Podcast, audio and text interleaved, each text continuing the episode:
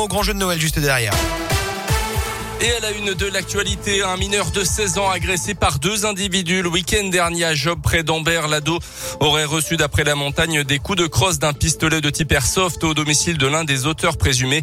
Alors qu'il prenait la fuite, ses agresseurs l'auraient poursuivi muni d'une batte de baseball. Cette fois-ci, la victime est parvenue à trouver refuge chez d'autres habitants. Un échange verbal violent aurait alors eu lieu avec des menaces de mort proférées à l'encontre de ceux qui ont aidé justement la victime avant que leurs auteurs ne quittent les lieux. L'ado blessé a été pris en en charge à l'hôpital. Sept jours d'ITT lui ont été signifiés.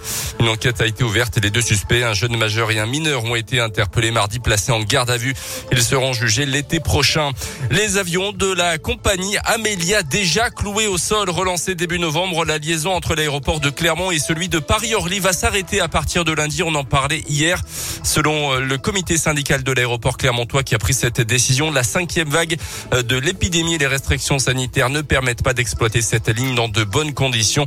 Une position partagée par Patrick Wolf, le président de l'association Objectif Capital qui se bat pour accélérer justement le désenclavement de la capitale auvergnate. La réalité s'impose, on le voit professionnellement. Euh, différentes réunions qui étaient de nouveau programmées en, présentiel repassent en visio. On voit aussi, et c'est normal que les gens prennent des précautions, on ne peut pas non plus faire tourner des avions à vide euh, en attendant que le virus nous laisse tranquille. On a décidé aussi d'en faire un temps de réflexion approfondie, regarder les horaires, regarder les disponibilités, regarder les alternatives, regarder avec la compagnie Amélia ce qui peut faire de façon encore plus durable avec nous. On va essayer de redémarrer au printemps, mais de toute façon, le temps intermédiaire va être un temps de travail. Jusqu'à présent, Amélia assurait deux vols par jour du lundi au vendredi et un le dimanche entre Clermont et Orly.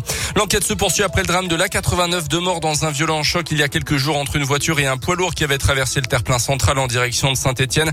D'après la montagne, l'identité des deux victimes a été confirmée. Il s'agit d'un couple de 70 et 71 ans, originaire de Murs-sur-Allier dans le Puy-de-Dôme. Le chauffeur du camion algérien de 37 ans fait l'objet d'une information judiciaire pour manquement à l'obligation de prudence.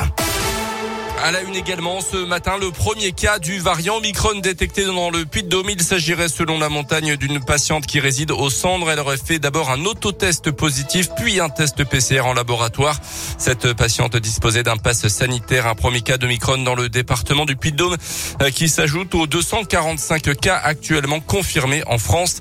Dans ce contexte, un nouveau conseil de défense sanitaire est prévu demain. Des décisions d'urgence pourraient être prises pour contrer l'avancée de ce variant, euh, comme l'accélération de la campagne de vaccination et le renforcement des contrôles aux frontières.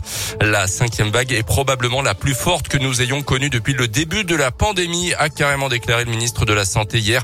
Selon les derniers chiffres, près de 3000 patients sont en réanimation. Le chiffre pourrait atteindre 4000 dans quelques jours. Les sports avec la qualif de l'équipe de France féminine de hand hier soir pour les demi-finales du mondial 31-26. Victoire face à la Suède. Hier soir, les Bleus affronteront le Danemark demain. Et puis c'est le début de la manche française de la Coupe du Monde de biathlon direction le Grand Bornand en Haute-Savoie pour euh, aujourd'hui et ce week-end également. Euh, première course, le sprint féminin, ça sera en début d'après-midi, suivi demain de celui des messieurs.